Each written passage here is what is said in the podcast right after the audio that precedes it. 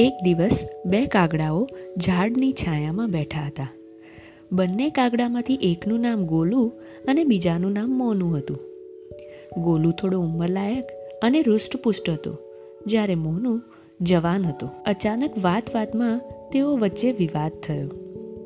બંનેમાંથી શ્રેષ્ઠ કોણ તે ચર્ચાએ વિવાદનું સ્વરૂપ લેતા ગોલુ બોલ્યો, હું જ તારા કરતાં વધારે ચડિયાતો છું. હું અનુભવી છું અને ચતુર છું. ત્યારે મોનું બોલ્યો, હું હજી જવાન છું. તારા કરતાં વધારે ઝડપથી ઉડી શકું છું. ત્યારે બંનેએ નક્કી કર્યું કે આપણે આપણી ચાંચમાં કપાસની પોટલી ભરીને એકસાથે ઉડવાનું ચાલુ કરીએ. જે ઝડપથી ઉડીને પાછું આ જગ્યાએ પહોંચે તે જ સૌથી શ્રેષ્ઠ.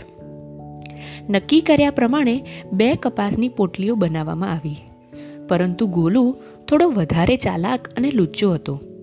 તેણે મોનુની પોટલીમાં કપાસની સાથે મીઠાના ગાંગડા પણ ચાલાકીથી ભેળવી દીધા. બંને કાગડાઓએ સ્પર્ધા શરૂ કરી.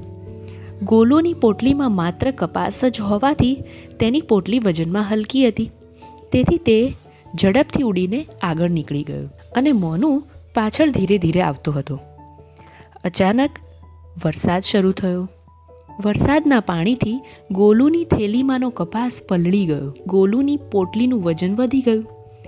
જ્યારે મોનુની પોટલીમાં તો જે મીઠું હતું તે વરસાદના પાણીમાં ઓગળીને વહી ગયું અને તેની પોટલીનું વજન ઓછું થવાથી તે ઝડપથી ઉડીને સ્પર્ધા જીતી ગયો.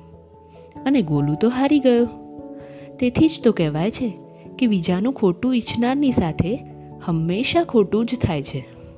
આવજો.